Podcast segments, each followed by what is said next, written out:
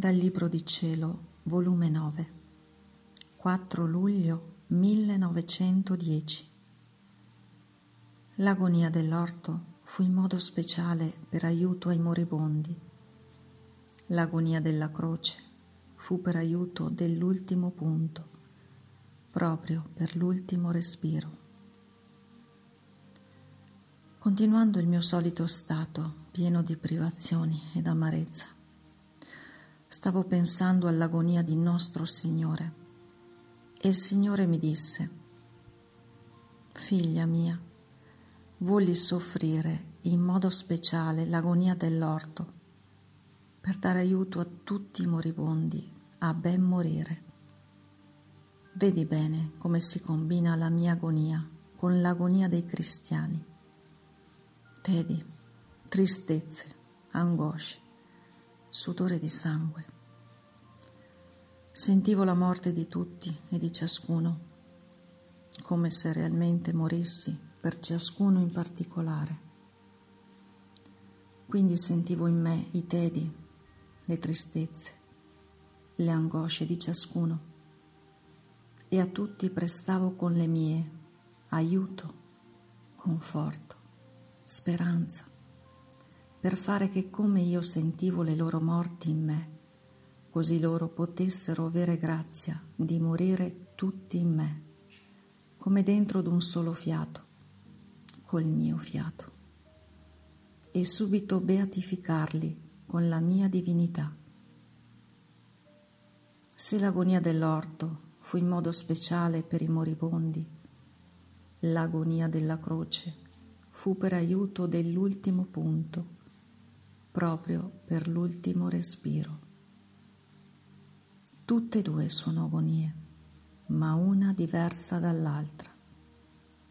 L'agonia dell'orto, piena di tristezze, di timori, d'affanni, di spaventi. L'agonia della croce, piena di pace, di calma imperturbabile. E se gridai, ho sete era sete insaziabile che tutti potessero spirare nel mio ultimo respiro. E vedendo che molti uscivano da dentro il mio ultimo respiro, per il dolore gridai, sitio. E questo sitio continuo ancora a gridare a tutti e a ciascuno, come campanello alla porta di ogni cuore. Ho sete di te, o anima de non uscire da me, ma entra in me e spira con me. Sicché sono sei ore della mia passione che diedi agli uomini per bene morire. Le tre dell'orto furono per aiuto dell'agonia, le tre della croce per aiuto all'ultimo anelito della morte. Dopo questo chi non deve guardare la morte con sorriso? Molto più per chi mi ama, per chi cerca di sacrificarsi sulla mia stessa croce.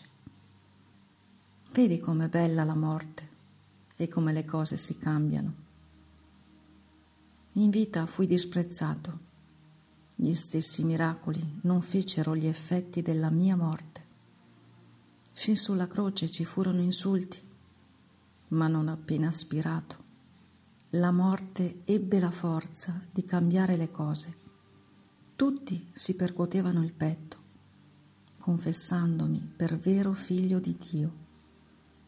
Gli stessi miei discepoli presero coraggio e anche quegli occulti si fecero arditi e domandarono il mio corpo, dandomi onorevole sepoltura. Cielo e terra a piena voce mi confessarono figlio di Dio. La morte è qualcosa di grande, di sublime. E questo succede anche per i miei stessi figli. In vita disprezzati, conculcati, quelle stesse virtù che come luce dovrebbero guizzare chi li circondano, restano mezze velate. I loro eroismi nel patire le loro abnegazioni, il loro zelo per le anime, gettano chiarezza e dubbi nei circostanti.